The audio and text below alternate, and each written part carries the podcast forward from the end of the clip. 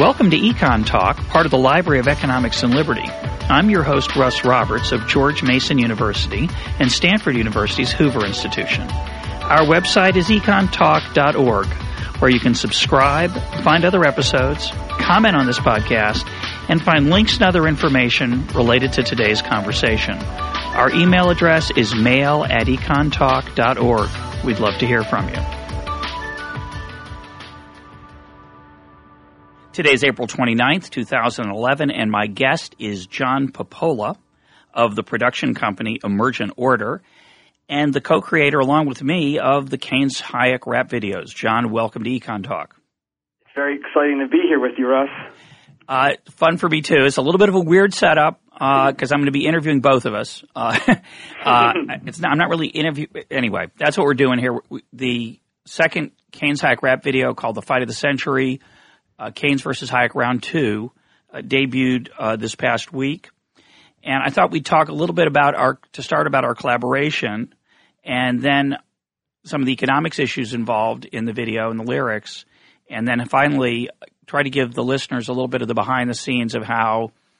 Uh, hundreds and hundreds of hours of your time and mine, and then dozens of hours of filming time got turned into nine minutes of uh, ten minutes of, of video. It's uh, remarkable story that it's been fun for me to see uh, behind the curtain of the process, and I thought some of our listeners would enjoy that as well. At the end of the podcast, uh, we hope you will hear the, um, the song itself, and you can find the video at econstories.tv where John and I archive uh, the rap videos we produced as well as interviews we've done with other other folks that are related to the material in the videos. Robert Skidelsky, Larry White, and we hope down the road others. So, John. and let me just say, Russ, yeah. that in a lot of ways, being on Econ Talk today uh, brings me full circle. Yeah. Tell us, tell us why. So, I guess this is a good, as good a place as any to kick off. Um, my interest in economics began, um, you know, a few years ago, really uh, in 2007. And I had read began reading a lot. I had a lot of time with my bus commute, and uh, I read a book called The Black Swan, and was just blown away by the book. It's Nassim Taleb, who's been yeah, a guest on the show, talking about about the book. Yeah, and so you know, I was getting into these podcasts because I get motion sickness when I actually read books on the bus, so I listen to the books. So I listened to that book, and um, I went on. The, I, I googled Nassim looking for interviews with him to see what other content, and on his website, Fooled by Randomness, was an interview, and I was very excited. So I downloaded that. It turned out to be his interview with you on this podcast, Econ Talk. I listened to it. I subscribed to it, and became a fan. And that's really, I mean, it became my primary source of economics education was Econ Talk on my bus. Kind of frightening but it turned out seems to turn out fairly well. And and I think it was, uh, course, you read a few other things you got interested in, and, and uh, one of the things I want to mention from the top is that it's one of the bizarre things about I don't do a lot of collaborating, um, and one of the bizarre things about this project has been the the pleasure of collaborating with somebody, which of course has transaction costs. Uh, we spend a lot of time on the phone and and emailing each other, and probably another amount of time looking for each other. But um, one of the pleasures of this collaboration has been uh, the equality of it. And I think it's a little bit unfortunate. A lot of people, I think, watch the video and go, well, Russ Roberts is the economist and John Papola's the filmmaker. But it's not just econ talk. John's self-educated in economics in, in a really wide range of stuff and reading and contributes at least 50% of the lyrics and the ideas. And similarly, I try to contribute a reasonable amount of the visual ideas, not the actual filming. That's that's John, but certainly in the story narrative and how do we tell a visual story, we work totally together. And um, it's not always, in my experience, a lot of times one plus one equals one point four, sometimes 0.7, but one plus one is equal is equal to three in this case. We've really obviously had a a great uh, deal of fun doing a bunch of stuff that we either of us would struggle to do on our own. I mean, one of the one of the big surprises for me with this whole process with both Fear the Boom and Bust. With, uh, Ignore that noise in the background, John. That's very appropriate. that Yeah. the listeners can hear some noises in the background because that's how it often is in the, these conversations. We've got the rest of our life going on. For most of the time, this is in, in the past. This has been a, a side project for both of us, and we had to squeeze it in in all kinds of places and settings. So carry on. Oh yeah. Well, I mean, as a as a total side note, it was it was a pleasure to discover that Russ was actually as big a Mac fanatic as I am, and that we both get to both enjoy and scorn our uh, our communications devices. Yeah, that's true. Yeah, that's true. So here we are video chatting over the video, and yet plain old telephone calls are surprisingly difficult technological events. Yeah. So anyway, Um, we we got talking a long time back. I think uh, spring of 2009. Uh, John approached me and said, "I'd like to do something with you, maybe uh, some kind of video." And I thought, uh, "That's a nice idea, but you know, it's a lot of time. Video is very time intensive, and I don't know this guy. Some crazy guy calls me from New Jersey about he likes econ talk, and and I just thought, you know, this is going to be a time sink, which it was, by the way." but not a wasted time sink. So John calls me and he says, um, I'd like to do a video. And I said, look, um, I don't have a lot of time. If you can start the process going, then uh, I'll continue to correspond with you and email you, et cetera. And, and I've done this with other potential collaborators and they always fall by the wayside, but John did not.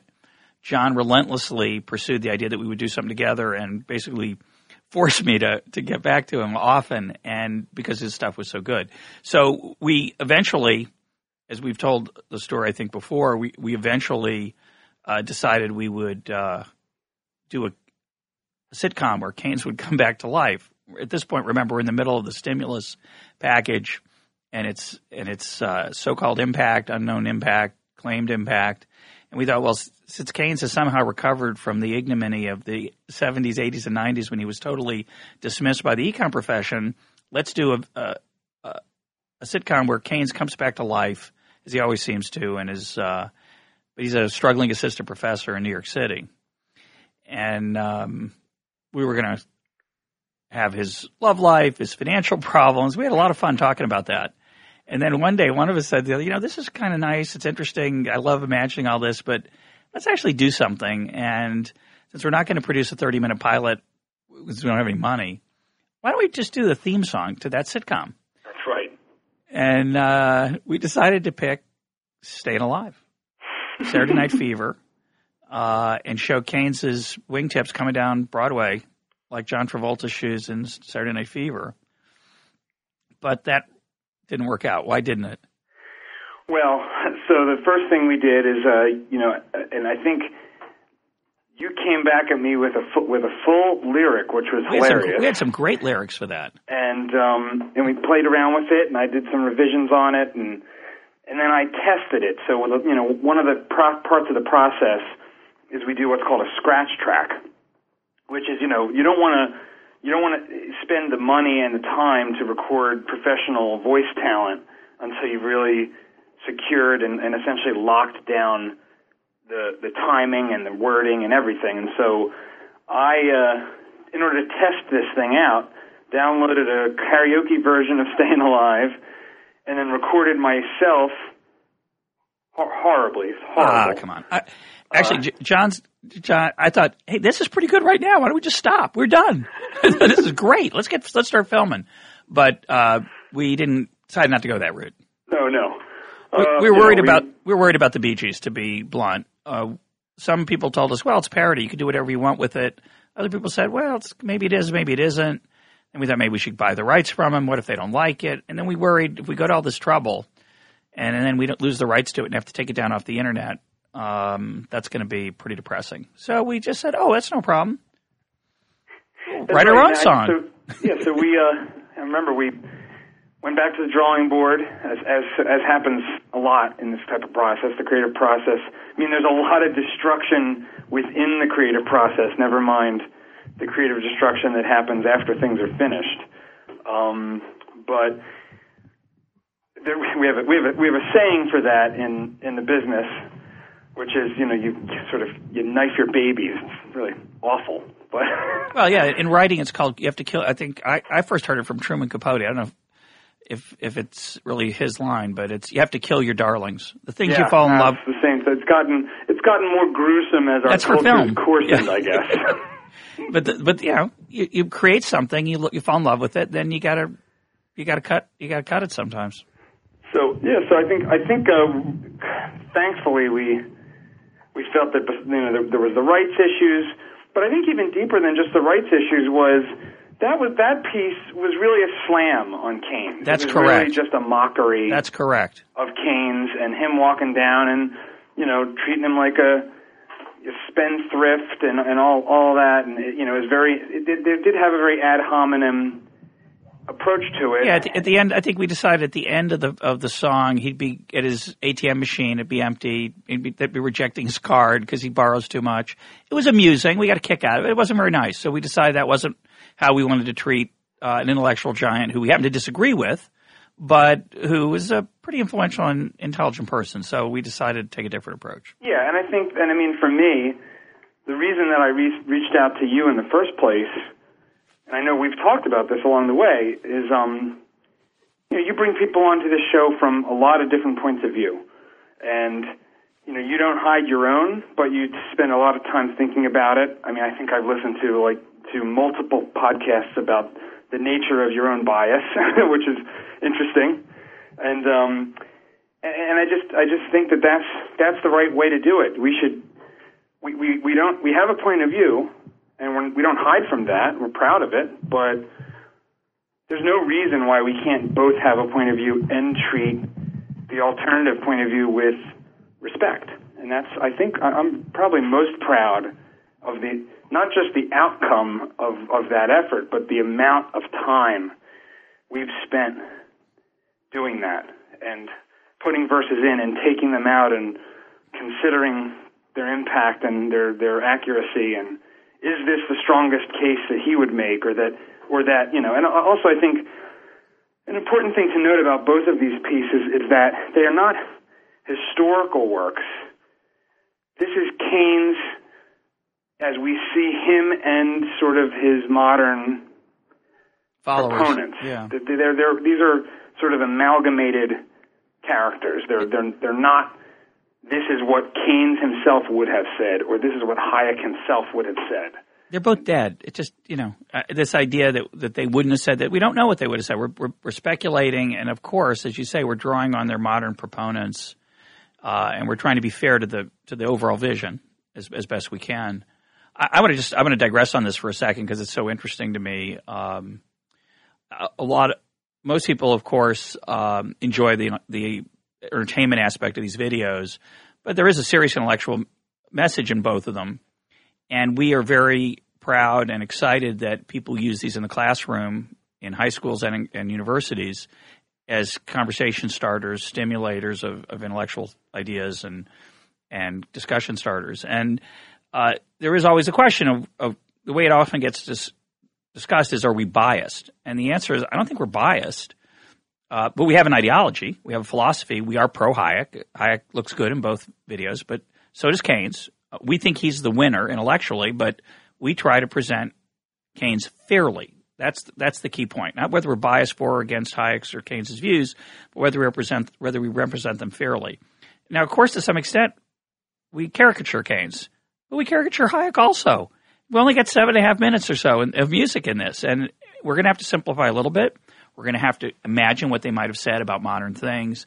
And to me, the biggest stamp of approval that we ever received, and I don't think we can we can do better than this, is that Robert Skidelsky, who's Keynes's probably most one of his most impassioned modern advocates, and certainly the most respected biographer of Keynes, uh, gave our lyrics of, of Keynes's the stamp of approval as being fair.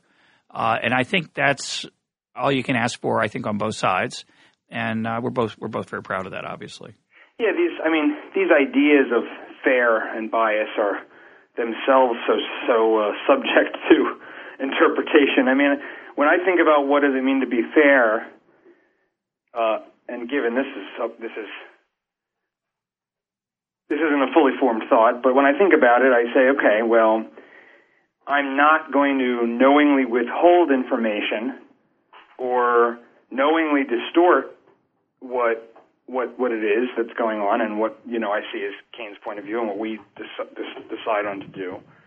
But we're going to put it, we're going to really put an effort in to have his argument be the best argument he can make. And I know, I just saw, you know I just saw a review of the new one by by a, by a reporter which said just that. He said, you know, the, it's it's definitely pro Hayek, but but you know Keynes makes his best arguments. Yeah, that's how you can. I mean, that that to me is the is deep flattery. So I, let's put let's move on. But I just want to. I think that's important that we both care strongly about that. And of course, it's easy to say that. You know, maybe we're we're fooling ourselves when one of my George Mason colleagues says we're fair to Keynes. I have to take that with a grain of salt because he like he's not a big fan of Keynes, and and neither am I. But that's that's for the marketplace to decide. And uh, if people use it in the classroom, if non Keynesians, if Keynesians use it in their classrooms as discussion starters, uh, that's that's that's really what we're what we're all about. Um, now, I want to talk a little bit about some of the economics in the song that, that's a little um, uh, that's important to both of us, and some of it's a little subtle. The first thing I want to talk about is that if you go to the the original the the lyrics or the uh, video itself for the current video, which is Fight of the Century, uh, we spend a reasonable amount of time talking about war, and particularly World War II, as to whether it ended the Depression or not. Uh, we put John. Why do we why do we spend so many verses of on Keynes talking about it and Hayek uh, trying to uh, counter those view, those arguments? Well, I think the first thing I'd want to say is that Keynes was not a warmonger, and we are not.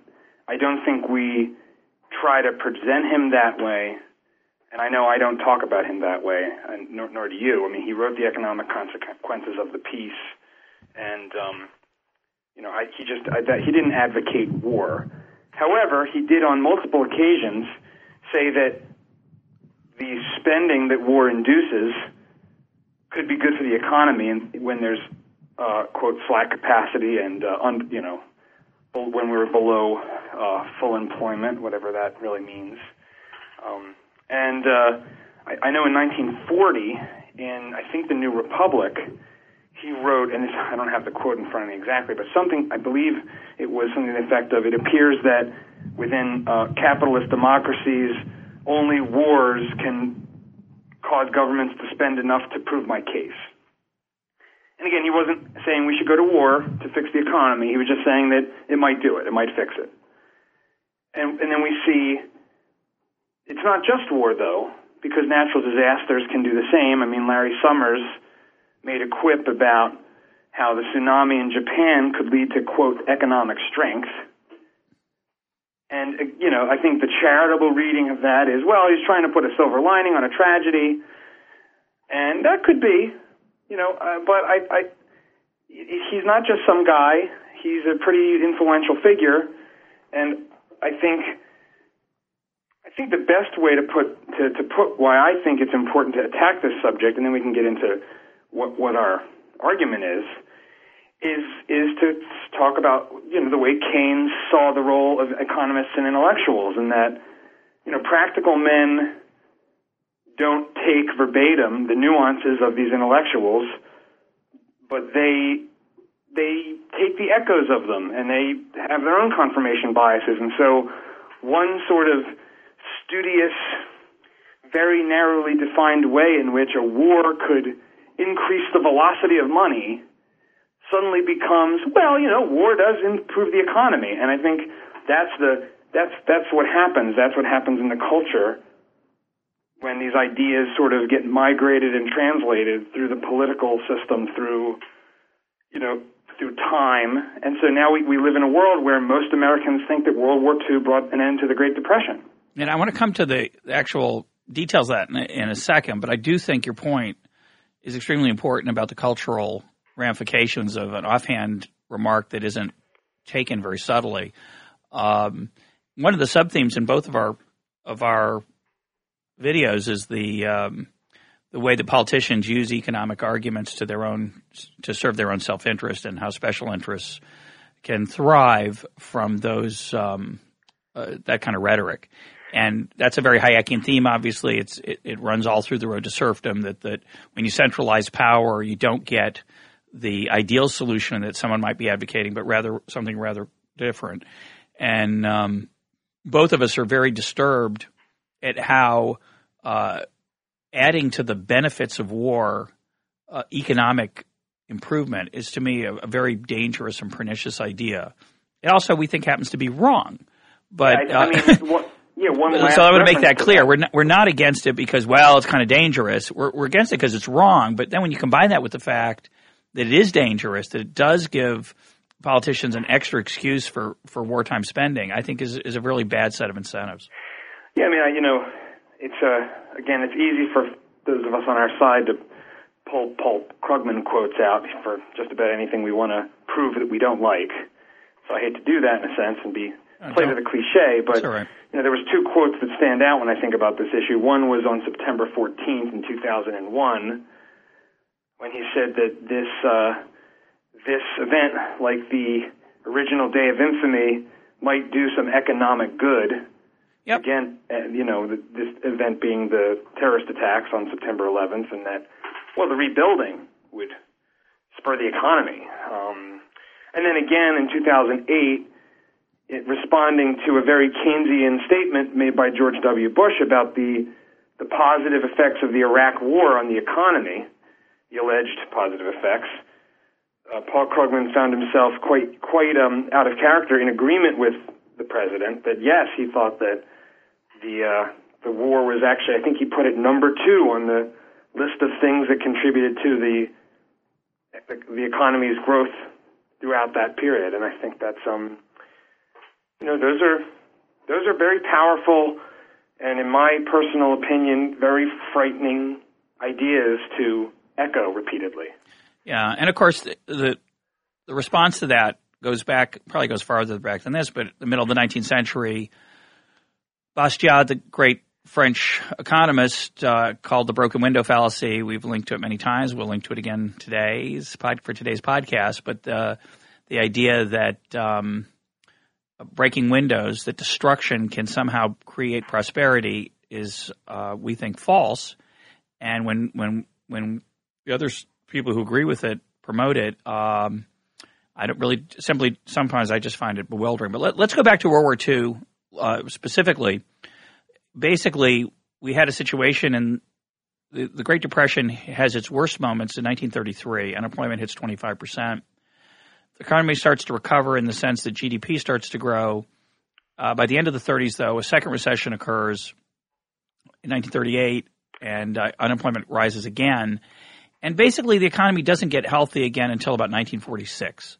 So inevitably, there's the a temptation to say, well, between 1938 and 1946, things got healthy. What happened between then? Well, there was an immense amount of government spending on defense. And so, therefore, war is good for the economy. And the intellectual underpinnings of that would be a Keynesian argument about the multiplier effect that this government spending pumped into the economy massive increases in deficit financed uh, government spending. In, put money into the economy, that money got spent, that money got spent, that money got spent. And before you know it, we're back to a prosperous time. Um, that, by the way, is the, is the revised myth of the Great Depression. The original myth was the New Deal ended the Great Depression, FDR saved the country. This myth was promulgated by pro FDR historians. Economists began to reject it at some point. I don't know when it was literally rejected. Obviously, there's no particular date, but it, people started eventually admit that, well, the New Deal was mostly window dressing. It might have been good for the mood of the country. Uh, the especially the Keynesians went around saying, "Well, we never really tried Keynesianism in the 30s. He, uh, Roosevelt was too afraid of deficits. When it was only the war, coming back to your earlier point about the New Republic article of Keynes, it was only the war that forced Roosevelt's hand. You know, he had to spend a lot, and as a result, we finally got the Keynesian cure. So that's the, that's the story. Uh, what do we think's wrong with that? Well, um, again, I'll everyone should excuse when I screw up tech, technical terms. I am still an amateur, but it seems like one thing that's weird about it is it confuses sort of a flow of spending and the stock of wealth. So, I, you know, my understanding of what GDP is is that it's a essentially an accounting of the transactions that took place over some set periods, I guess a year, for example. Yep. Um, it does not uh, it doesn't really represent the assets, the value of the assets over time, or you know whether they're good or whether they're not good, whether they're whether we've whether those transactions were building bridges to nowhere or building iPads and uh, new um, cancer cures. It's there's no means within national income accounting to distinguish between things that are good and things that are wasteful. So yes, you know. Well, that's one problem, right? And, and this, this a, a, more technical problem is that the usual answer of the economist says, "Well, that's true, we, but if people buy it, it must be valuable." The problem with wartime spending is that it's bought not by the individual decisions of consumers, but by the government in the pursuit of a potentially very valuable enterprise. Could be defending yourself, or it could be horrible. It could be attacking somebody who doesn't deserve it, but uh, doesn't merit it. But but the we're going. By the way, I just want to say, all of what we say has nothing to do about whether a particular war is just or unjust. That's right. Uh, just as the people who talked about 9/11 as being good for the economy, they weren't justifying 9/11. That we're not saying that they were trying to, and they always preface correctly their remarks by saying, you know, this is a human tragedy, but let's just look at the economic impact for a moment. And that's the silver lining argument. And we reject both. We, there was a tragedy. We don't reject both. But we, we agree there was a tragedy. We reject the idea that there's a silver lining in most of these cases. It's imaginable there could be, maybe in some, but most of the ex- actual examples don't strike us as having a silver lining. And the, the reason we're talking about government spending, well, government versus personal choices that people make. Well, government spending, the prices that government pays are, are not market prices. And in particular, so when you're trying to aggregate across all the goods that are being produced in, say, 1943 versus 1923 or 1933, it's very different because a lot of the goods being produced are being produced by the government or being produced by the private sector for government, and their true value is very hard to measure. In addition, in addition, you can't eat a tank. Uh, you, might want a tank to protect yourself from, from an attack, but a tank is only produced for that purpose. It produces no independent enjoyment. And finally, the prices of the non tanks, the other things in the economy during World War II, are all under, uh, under price controls not all, but most things are under price controls. So all the ways that we usually aggregate value by multiplying these, as you mentioned to start with, the spending that people make, counting up the economic value of the transactions, and I should say more accurately, the monetary value, all the ways that we do that during wartime get distorted. And so what we draw on in our in the lyric in this second in the fight of the century is the work of Robert Higgs, who we interviewed, uh, who I interviewed on Econ Talk uh, a while back, and we'll put a link to that interview where we talked about this explicitly. But the idea is simple. The Keynesian multiplier wasn't, um, as, as Hayek sings in the song, there was no multiplier. Consumption just shrank as we used scarce resources for every new tank. Now, it's possible that there's enough scarce resources, enough surplus resources laying around, you could get a tank as essentially a free lunch for the economy as a whole the resources that were that go to make the tank weren't doing anything, and so now you get a tank and you get people working, and that's great. But if those people were doing something else that was productive, some of them, maybe a lot of them, if the iron and steel that goes into the tank could have been used for something else, then it's not free. It is an unemployed resource. And what you're really doing is just driving up the price and making it scarcer for other people. So it's essentially an empirical question. Did, was there some kind of Keynesian multiplier in World War II? And the answer is when Higgs looks at consumption, outside of the military sector, he finds that people had access to less. We know they had access to less. That's why there was rationing. So that's why we say, uh, that's why Hayek says pretty perverse to call that prosperity. Ration meat, ration butter, a life of austerity. Yes, as Keynes says in the song, GDP was up. Yes, unemployment was close to zero. But Higgs points out correctly, we believe, that if you conscript everybody, you force everybody into a draft, it's easy to have full employment. The question is, what's what do you get to eat?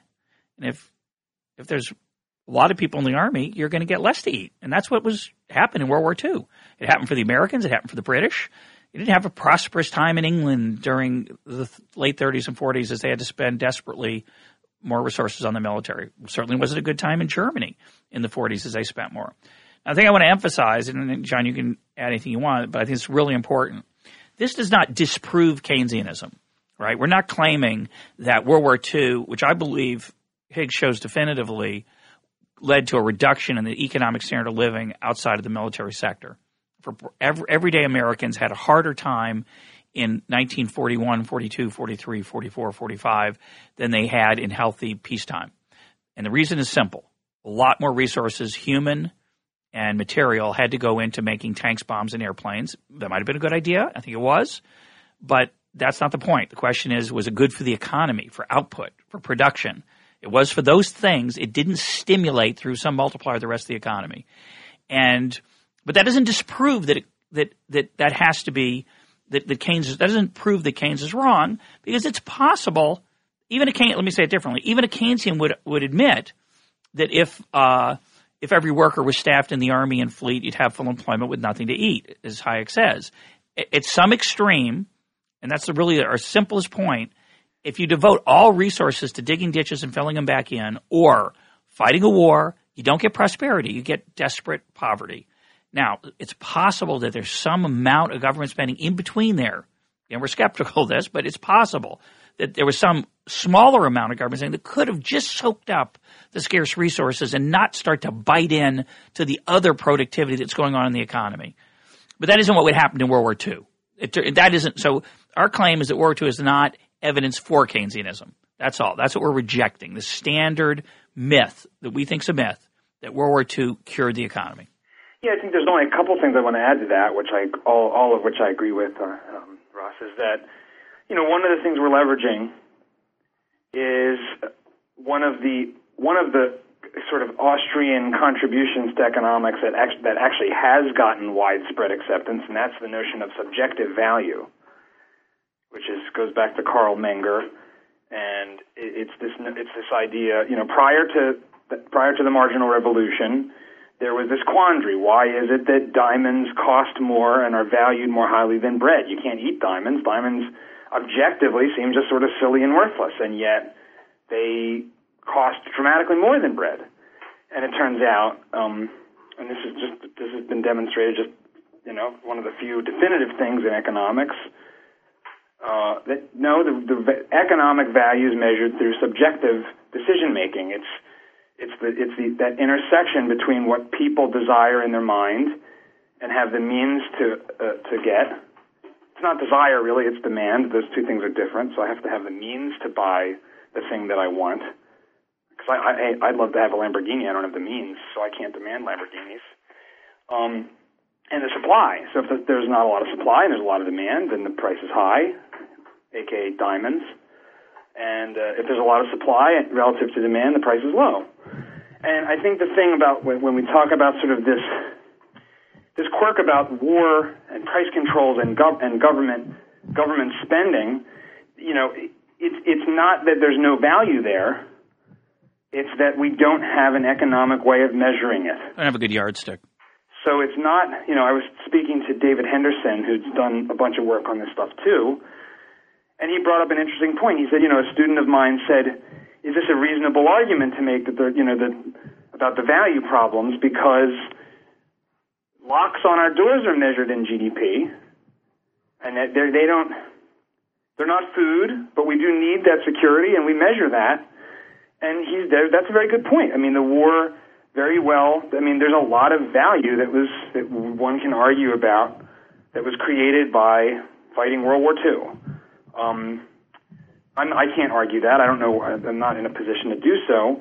But we don't, as a, you know, I don't think the, I don't think economics as a as a as a framework for understanding the world can get at that. But that's a separate issue because that, that that's it's true that it's hard to measure that, right? And and I, but I would argue, and this is we're going we're going down a, a, long, interesting, but I think tangential point here.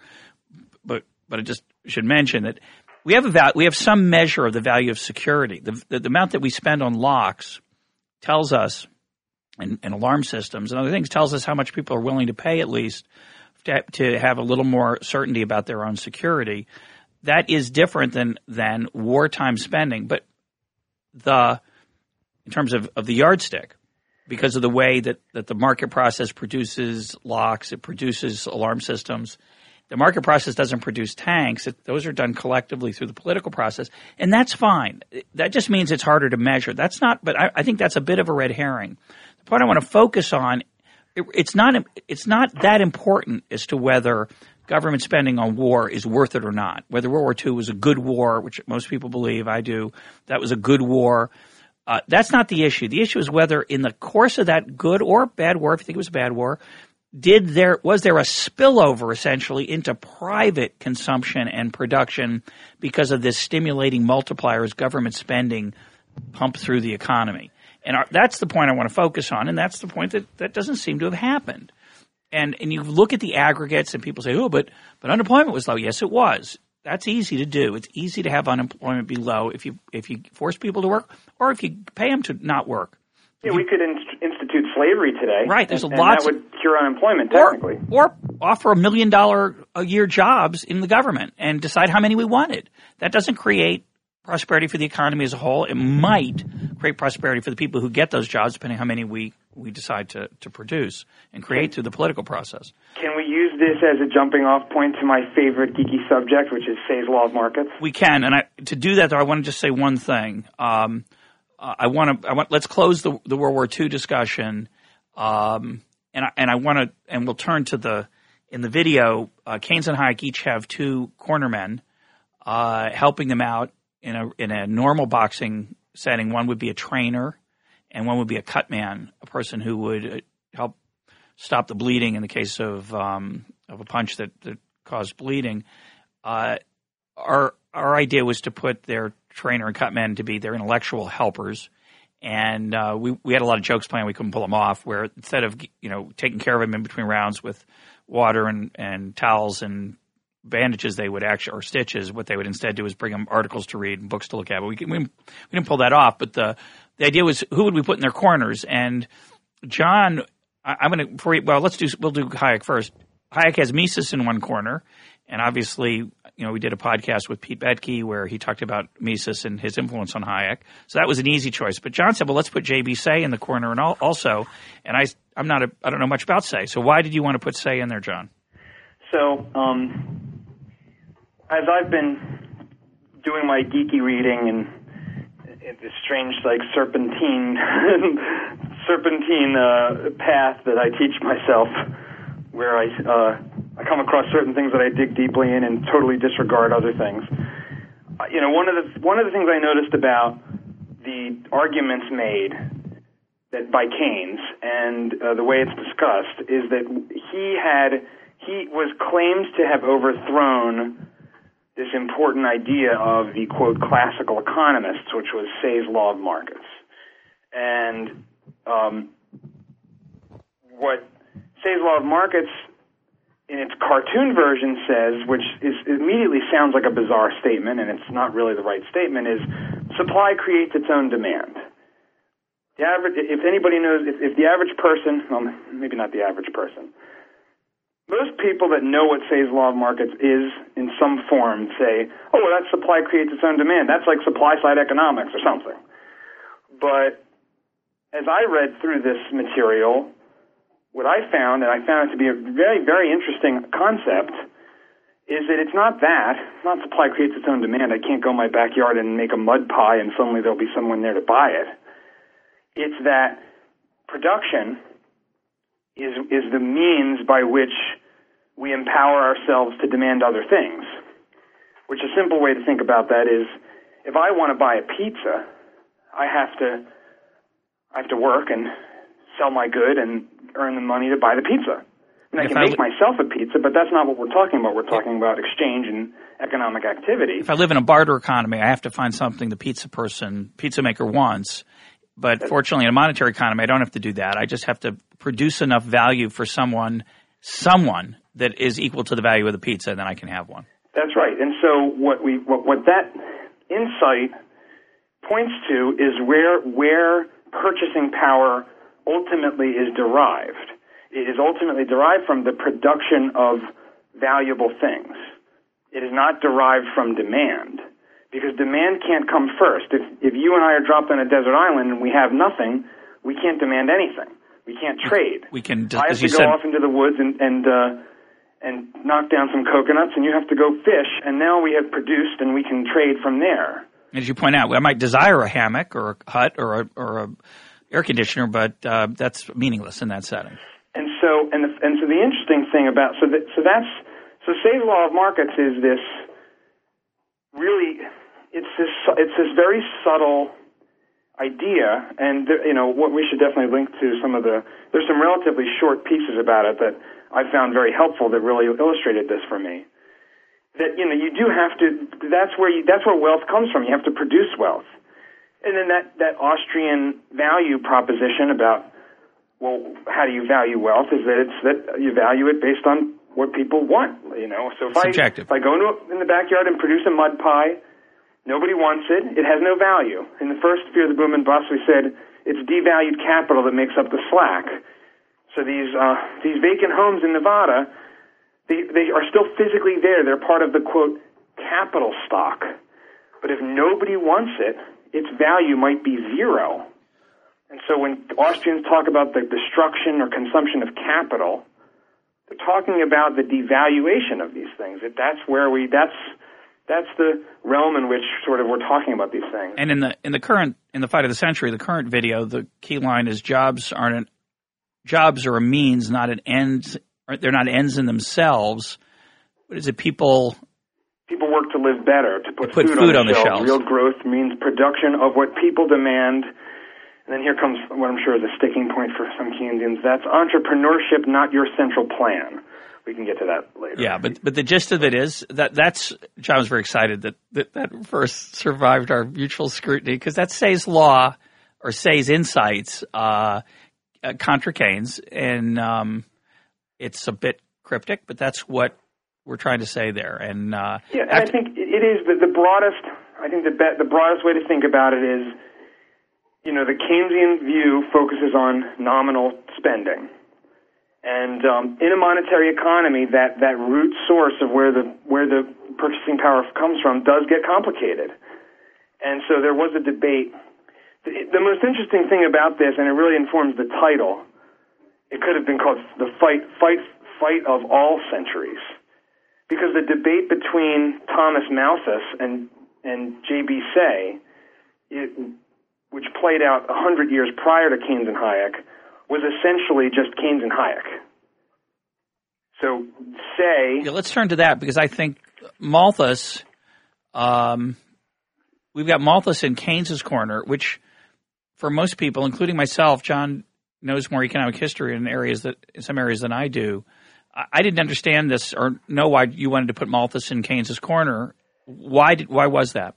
Well, I can I have to credit Brad DeLong because he's written he's written over the past two years quite a bit about this debate and about how um, and you know he was writing at it from a from a standpoint trying to discredit Say's law, but still he, he, he brought up a lot of great great information about this debate. And the debate was basically that Malthus posited that you could have the, a problem of underconsumption which is, and the inverse of underconsumption would be that there would be a general glut of goods. There could be too little consumption and too much production, uh, and you would have this, you would have goods piling up on the shelves, and thus you'd get a recession because of, and again, the reason for this seems to just not, you know, the animal spirits filled in the reason for Keynes, but I mean, that's just insert X reason. And the classical view is that, well, wait a minute, if you've got this excess supply that people don't value, the price starts to fall. That makes them more attractive than they were before. So that's people who weren't interested maybe start buying them. Or if people make mistakes, they build mud pies and try to sell them. You know, they'll go out of business and they'll try to use their talents doing something else. It may take them a while. That's the entrepreneurship part. And yeah, and and, and in that entrepreneurial um, vein, the, the argument that Say made in return was that the inability of, of producers to sell their goods is a signal of a, fail, a production failure, or you could say a coordination failure. So it turns out, for some reason, that producers went about making goods that people didn't want as much as those producers anticipated. Yep, people make in mistakes. Our, in our recent case, uh, too many houses got built relative to what people genuinely wanted, and um, and could demand with funds and uh, and so now the and so that round was essentially decisively won within sort of the intellectual whatever the intellectual um I don't know what you call it the the consensus I guess yeah the mainstream. by Say. And so a hundred years has had go by has, has gone by when when Hayek, I mean, um, a hundred years has gone by when Keynes essentially reasserts the exact same argument, this underconsumptionist argument that it's total demand or effective demand that needs to be maintained and that you can have a shortfall of effective demand. And and the paradox of thrift comes in here. The people yeah, so, mistakenly you know, think, save and don't buy enough stuff, and suddenly the economy's in the doldrums. And you know, Fear the Boom and Bust focuses on this a lot more than Fight of the Century. But you know, my the way I think about the general glut, which uh, and that's true. You know, you see slack in some sectors as a general glut is is, but some sectors are healthy, only some in a rut. That's Hayek's line. From Fight of the Century. So the spending's not free. That's the heart of the matter. Too much is wasted as cronies get fatter. So that's a political comment commentary. But the heart of that gets to this notion of aggregation and what does general glut mean. Um, my little pithy way of saying it is I've never been to the general goods store. I've never been able to buy or bid on aggregate supply. There's no market process. There's no trucking and bartering for aggregate supply because aggregate supply is not a thing. Yeah, it's, it's just an ex post summary of the goods. It's an, ab- it's an abstract concept that purports to help thinking. Perhaps it does, but we think it deceives. So, you know, and, and so my understanding here of these, and this is the point that Brad DeLong makes, is that, well, you know, say, we're talking about this, uh, this world where um, prices adjust and things move around, but what happens if they're sticky rather than um, people buying, you know, so people buy less houses, they buy more of something else. That that demand for something else causes resources to allocate. But what if they don't? What if they're scared and they just hoard money? And again, you know, it, the thing that is so funny about all of these things, for to me, is how old all of these arguments turn out to be. You know, as I as I read more and try to fill in my understanding, I realize, well, I get, apparently David Hume, going back yet another hundred years, was uh, was was aware of the the idea that hoarding physical cash was no different than destroying it in the short term, and that there could be effects on the economy by hoarding cash. But John, let me let me bring us let me bring us to the to the current economic situation because these are abstract ideas, and let me try to apply them to the recent stimulus spending.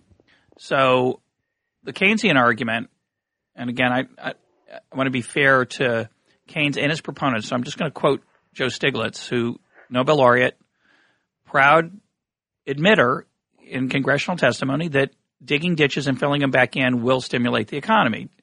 There, you know, there's a joke. Some people say it's a joke. Keynes didn't really mean that. Modern Keynesians certainly mean it, and they argue that it doesn't matter what you spend on because there's a glut. There's too much.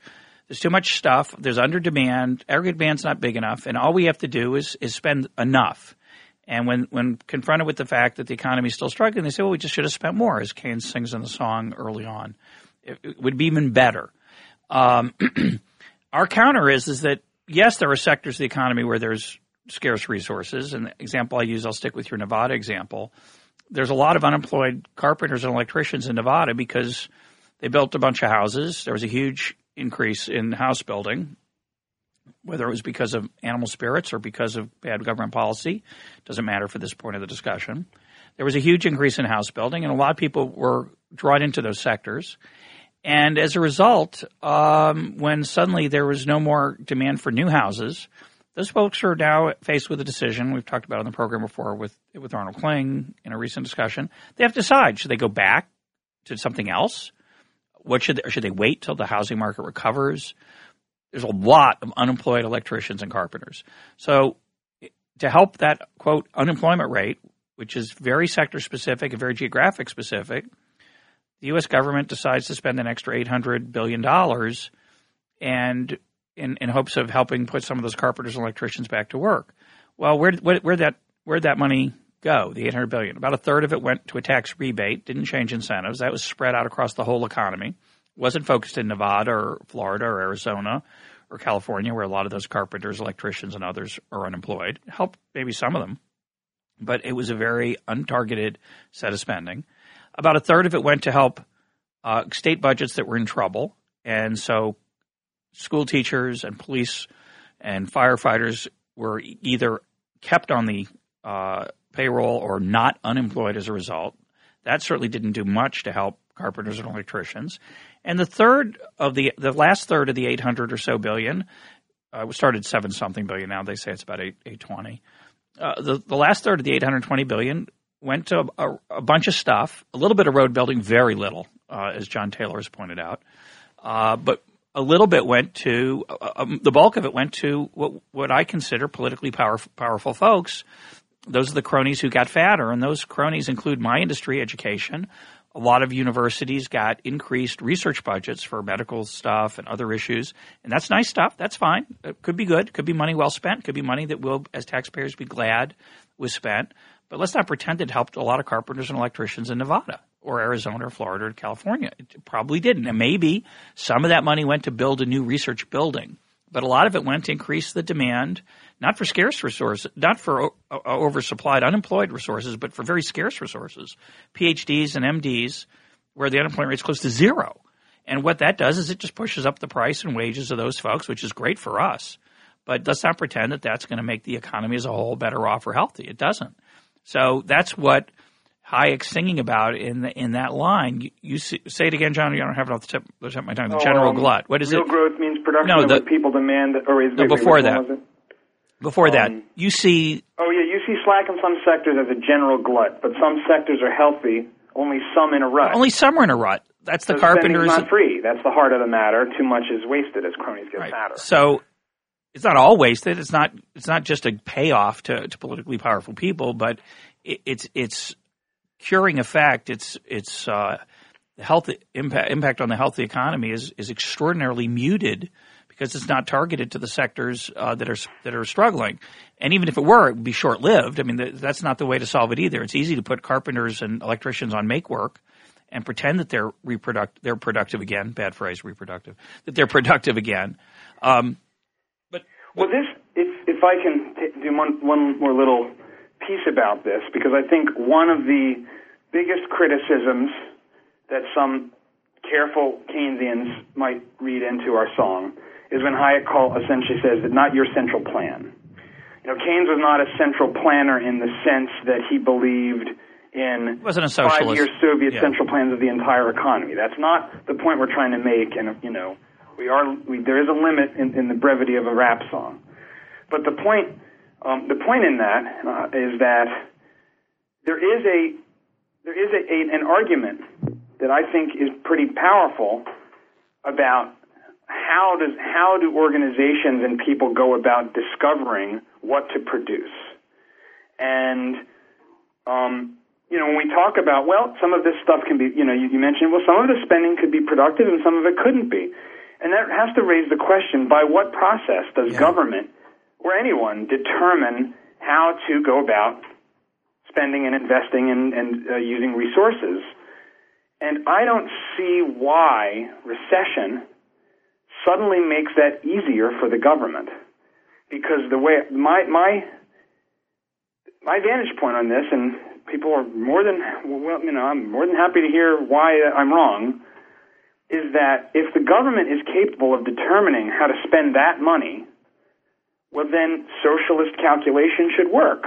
The government should be able to do a lot more than just that particular project. They they've clearly got some mechanism of determining what's valuable to invest in that doesn't involve the market prices of the, the market process of trucking and bartering and individuals and the emergence of prices out of that. And circuit, they, they can say, "Oh, I think we need to produce more electric vehicles because of something other than the market price because the market price is telling me we shouldn't."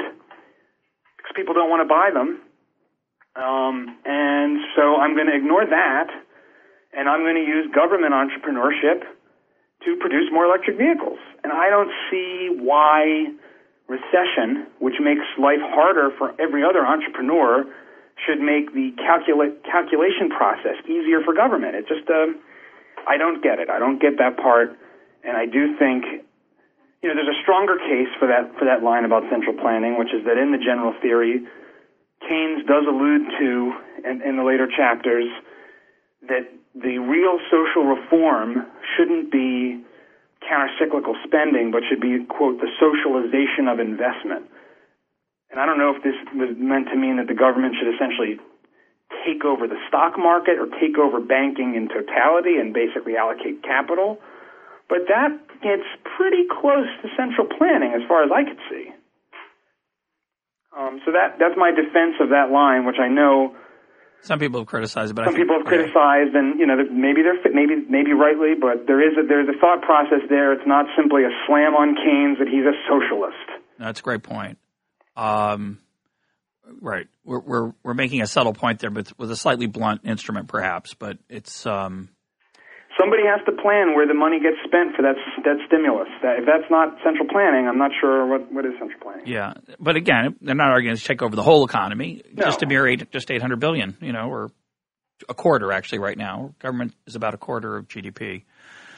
It's not socialism, but it's central planning of some kind, obviously. Um, just not the full thing. Uh, we're we're short on time, which is good and bad. It's good in that I think we've had an interesting conversation about some of the ideas in, this, in the in the video, and it's nice to to let John to let you talk about some of the intellectual issues that brought, that you brought to the song and that uh, you brought to me issues that I wasn't as aware of, and I've learned a lot from those. It's been a fascinating experience. We wrote the song. We had a version of the song, uh, quote, done, and maybe four months ago, and John said, you know, this just isn't. We're missing this point here. And actually, I'm sure John will remember. I said, you know, John, I'm a little tired of Say's Law. I'm a little tired of. You know, it's just not a mainstream. The average person isn't as interested in it as you are. But I think I was wrong. Uh, I think it's true that the average person isn't really interested in reading Jean Baptiste Say. But I think this fundamental idea of a discovery process is very Hayekian. I think it's really cool that Say is in Hayek's corner, and that certainly the what you've just been talking about about the difficulties and challenges of finding out what people value and want, and how do we uh, get out of a of a mess that we're in. Again, regardless of what the causes of it are, why you'd think government would know where what carpenters should be in a new world is, uh, I think, an extremely important point. I'm really glad that you pushed us to, to get those ideas into the into the lyrics. Thanks, Russ. Yeah. And, and just like one last piece on it is that there is an, you know, I do not personally reject that there's short-run monetary effects, and that you know there is there are there's there's there's lots of space in this discussion for some of the types of arguments that I've read and and, and uh, from Keynesians, and that you know it, it's this is this piece and our whole enterprise to me is about opening up the dialogue and, and giving Hayek a seat at the table that he used to have, and um, and and going from there. It's not.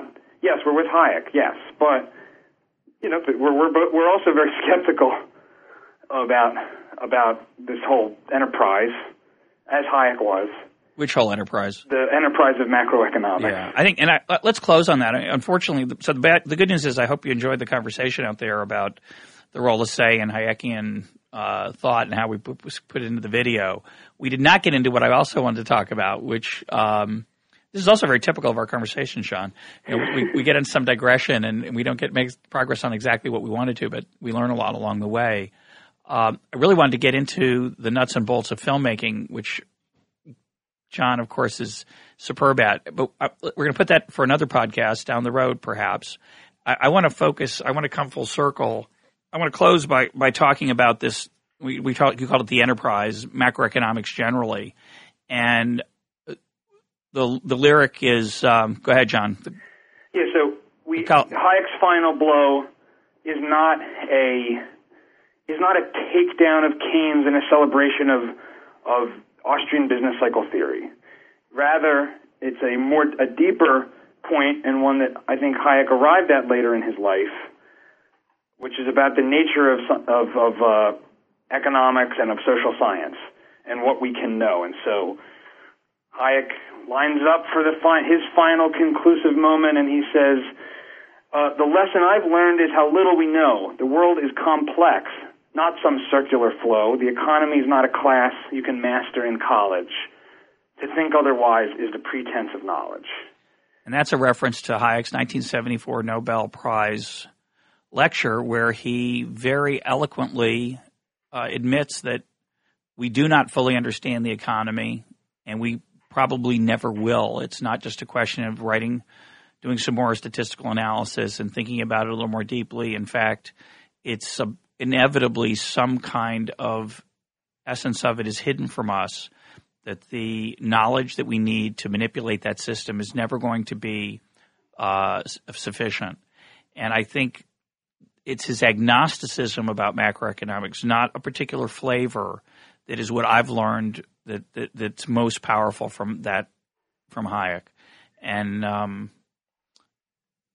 it's. Um, I mean, just to speak a little to the visual, when he says not some circular flow, we put up an old footage of pistons. Yeah. Uh, again, a reference to the automobile the engine, earlier where, where the engine is meta- says, you know, metaphor. it's just like an engine that's stalled and gone dark. We're, we're tapping into a very, very broadly referenced analogy where the economy is a car that got dug into a ditch or the car is stalled. We need to juice the car, spark the car. The economy is not a car. We aren't gears in the engine of a car. It's just a, it is not, you know, it, it is, a, it is, it is an organism. It is a, it's, it's, It's organic. it's us all together, but it's also, it's also an it's an ecosystem like a rainforest. You can't possibly imagine. None of us can imagine even what we would need to know to be able to to hold in our heads this thing and call it a system. So to be fair, the, the, you know the Keynesians when they say the engines, you know the the cars, the economy is like a car that needs a spark. That's just a metaphor. They understand it's not the economy is not a car. What we're saying is it's it's not a good metaphor. We understand it's just a metaphor. That the actual economy is very complex. We think it's the wrong metaphor. The right Well, it metaphor. does- it does- I- I- to be a little uh, stronger critic, when you calculate a multiplier with decimal points, it suggests that your treatment of the economy like a, is, is maybe a little more car-like than than um, than simply a, a, a purely sort of a pure metaphor. Oh yeah, no, no, no. It's it's but it's an engineering it's an engineering metaphor, which is engineering systems are are susceptible to analysis and, and decimal points, and you know, our our response to that is that that's the bad metaphor. Those decimal points are deceiving you about your ability to to, to master and understand this system. And a better metaphor is one that's more organic, more complex, more emergent, and um, that's what we think is the right way to think about that enterprise. And I also think that that um, that criticism cuts both ways because on the on the, the more I guess the more the Austrian or the Austrian side and the Austrian slash monetarist side, I suppose, there can be this this very sort of sealed like approach to monetary impacts. You know, we have not had a hyperinflation. We don't really have a full understanding in, of the ways in which money, uh, you know, impacts for the sure. economy. For sure. And you know, the, the the the equation of exchange MV equals PQ is not is not some closed hydraulic system any more than um, Y equals C plus I plus G. yeah, fair There's enough. a lot of complexity under the surface, and John, we're, we're really out of time, but I want I want to I want to close with something. I want to take us back to our earlier conversation and try to bring in some of these later insights, and then we're going to have to stop. But the whenever we talk, whenever I talk to people about World War II and whether it was help good for the economy or not, uh, even people who are sympathetic to that idea that that it didn't help, that it wasn't good for the economy, they always ask me the same thing. They say, "Well, then what did end the Great Depression?" As if there had to be a switch or a lever or a, some kind of the steering, you know, because it wasn't that steering wheel turn, but maybe was, what was the what was the steering wheel turn? Where was the the uh, carburetor set to that that allowed the engine to get healthy again? And I, I really think that the conversation we've been having about Say's law, the discovery process, the sources of value, the sources of real prosperity, the search, the entrepreneurial aspects of, of a modern economy, the complexity of it, the organic nature of it, it, it really speaks to this issue. And I just didn't want to leave it untouched, which is when I, when people ask me, well, what did end the Great Depression? I always say the passage of time and returning to an, op- a place where people could, as we say in the song, people had a chance to discover the most valuable ways to serve one another. The only way we get prosperity is by producing things that other people care about. We don't know what those things are. They can't be predetermined in advance. They're not found in a cookbook or a recipe or a manual.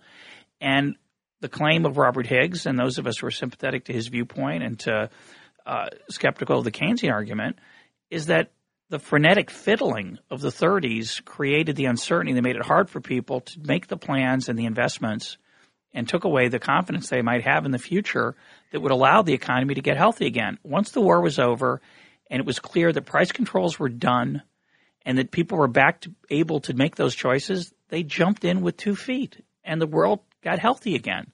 I'm not suggesting that uh, you know capitalism is always a self-sustaining healthy system. Obviously it can have problems independent of bad public policy, but the idea that you have to have a a mechanism or a lever as to why people were able to then get back to work and do things for each other, which is what a modern decentralized economy built on the division of labor is all about. Well, I, one part of that answer is they were free to do so, and they did. So, if you want to comment on that, I think then we'll end.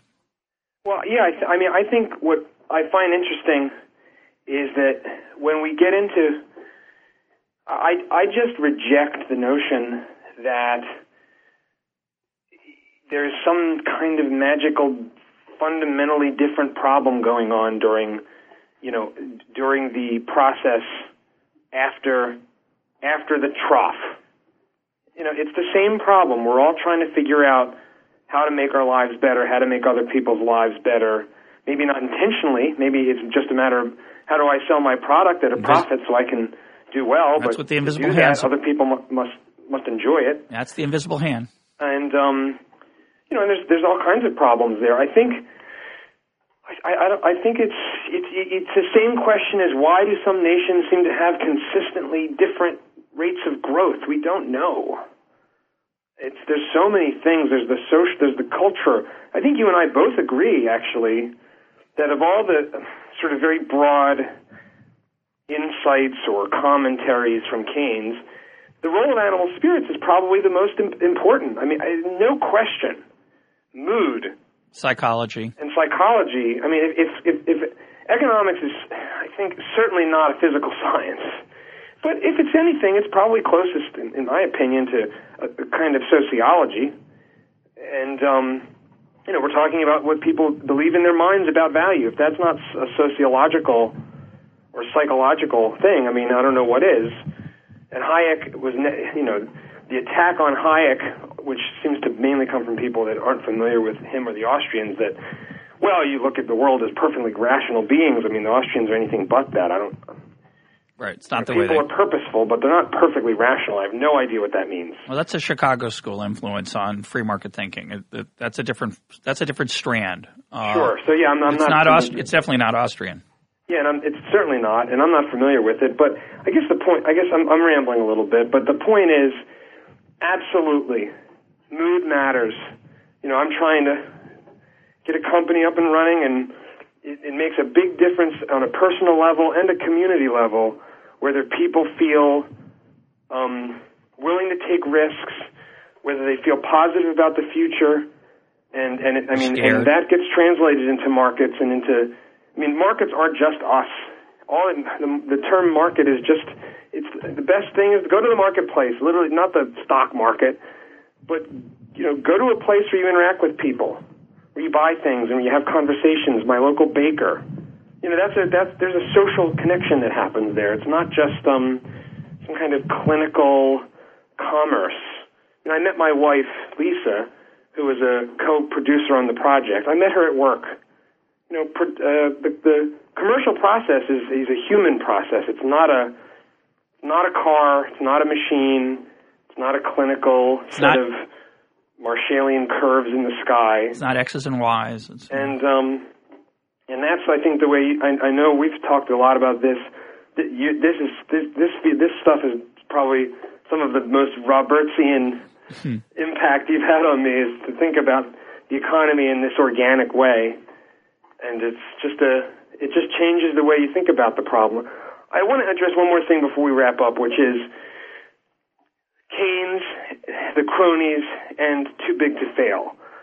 Uh, Keynes, I don't think, would have argued necessarily for bailing out banks or cronyism. However, his system, his top-down system that concentrates power in such a way. Uh, I mean, well, he put it he put it best. This is an infamous infamous quote, so excuse it. But in, in, his German edition of the General Theory, he noted in the preface that the theory of production put forward was more easily adapted to a totalitarian state than an economy with a high degree of laissez-faire.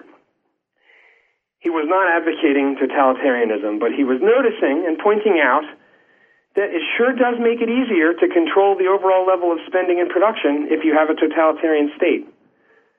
And there is a natural bias if you provide the tools for planners to control that, by golly, they'll take a hold of that wheel and when it, when you need to maintain aggregate spending in the face of a bunch of insolvent banks, I'm not sure how else you're going to do it besides bail them out.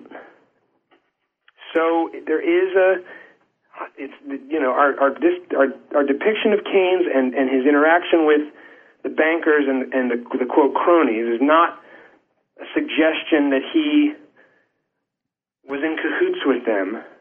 And I think visually, directorially, that moment at the end where he looks to Hayek, you know, he comes into that room with Hayek as friends, and they have their moment at the end as friends, and that's as it was. Yeah, they and were that's friends. what this was about. And the other things and the people that rushed to him in support of him is our very much editorialized depiction of what we believe follows from from the tools that he provides.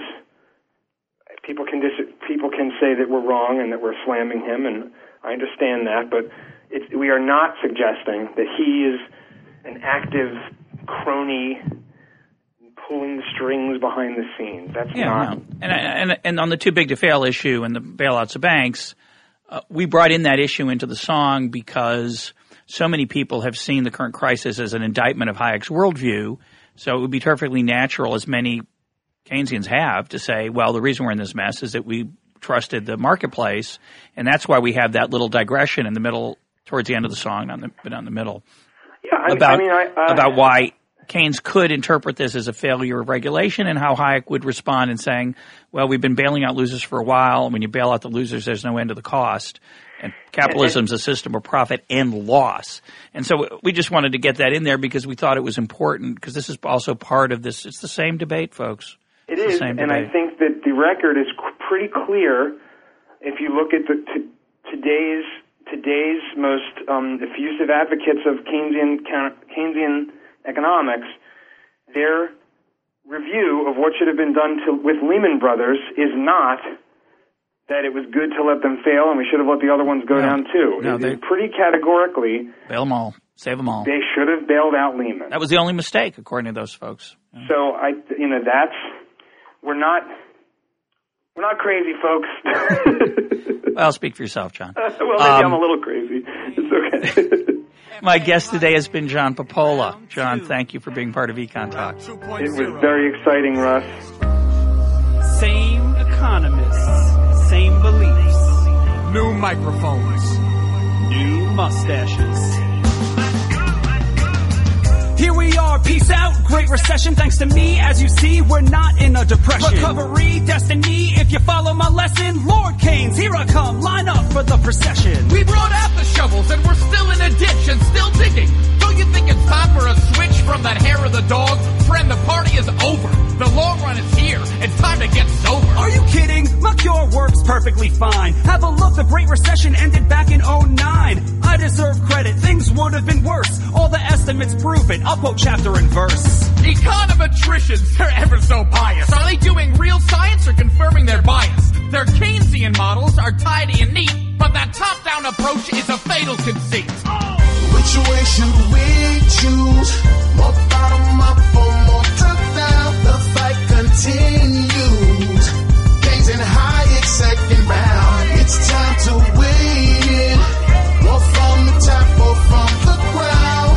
Let's listen to the great throwing down. We could have done had we only spent more. Too bad that only happens when there's a world war. You can carp all you want about stats and regression. Do you deny World War II cut short the depression? Wow, one data point and you're jumping for joy. The last time I checked, wars only destroy. There was no multiplier. Consumption just shrank as we used scarce resources for every new tank. Pretty perverse to call that prosperity. Ration meat, ration butter, a life of austerity.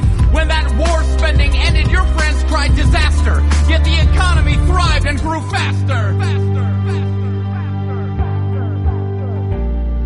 You too only see what you want to see. The spending on war clearly goosed GDP.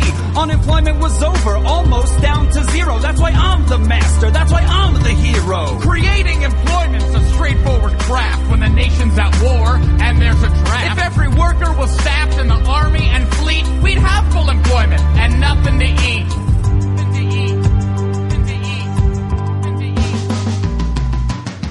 Which way should we choose?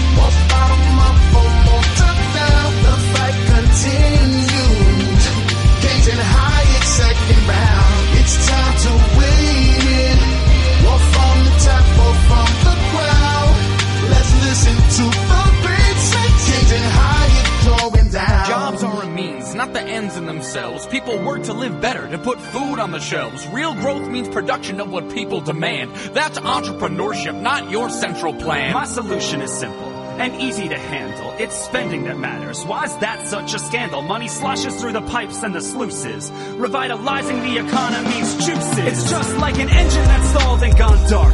To bring it to life, we need a quick spark. Spending's the lifeblood that gets the flow going. Where it goes. Just get You see slack in some sectors as a general glut, but some sectors are healthy, only some in a rut. So spending's not free, that's the heart of the matter. Too much is wasted as cronies get fatter. The economy's not a car, there's no engine to stall. No expert can fix it, there's no it at all. The economy's us, we don't need a mechanic. Put away the wrenches, the economy's organic. Which way should we choose?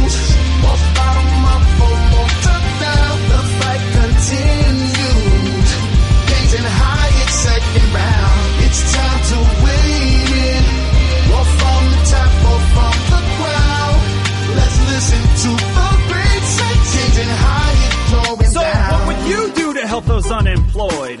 This is the question you seem to avoid. When we're in a mess, would you have us just wait, doing nothing until markets equilibrate?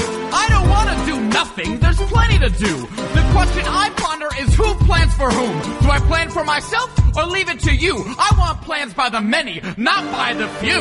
Let's not repeat what created our troubles. I want real growth, not a series of bubbles. Stop bailing out losers. Let prices work. If we don't try to steer them, they won't go berserk. Come on, are you kidding? Don't Wall Street gyrations challenge a worldview of self-regulation? Even you must admit that the lesson we've learned is more oversight's needed or else we'll get burned. Oversight? The government's long been in bed with those Wall Street execs and the firms that they've led.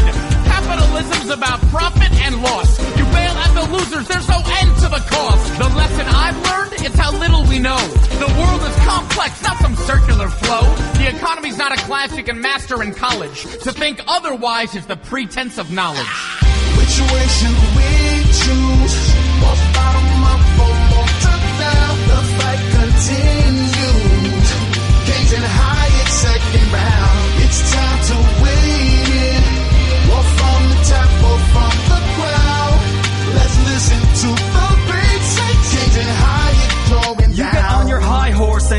to the races. I look at the world on a case by case basis. When people are suffering, I roll up my sleeves and do what I can to our disease. The future's uncertain, our outlooks are frail.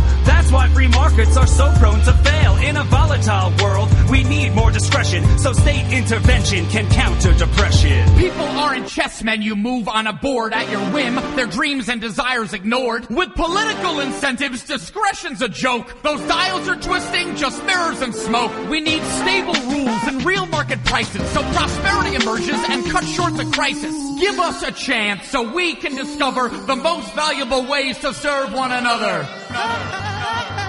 Which way should we choose?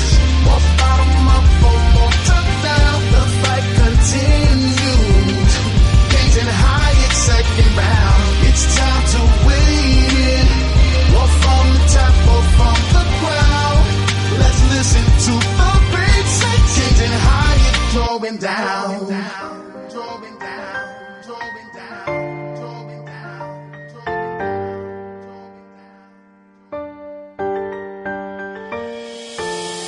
Which way should we choose? More bottom up or more top down? The fight continues. Keynes and Hayek second round. It's time to win. More from the top or from the ground. Let's listen to the great saints. Keynes and Hayek throwing down. Throwing down.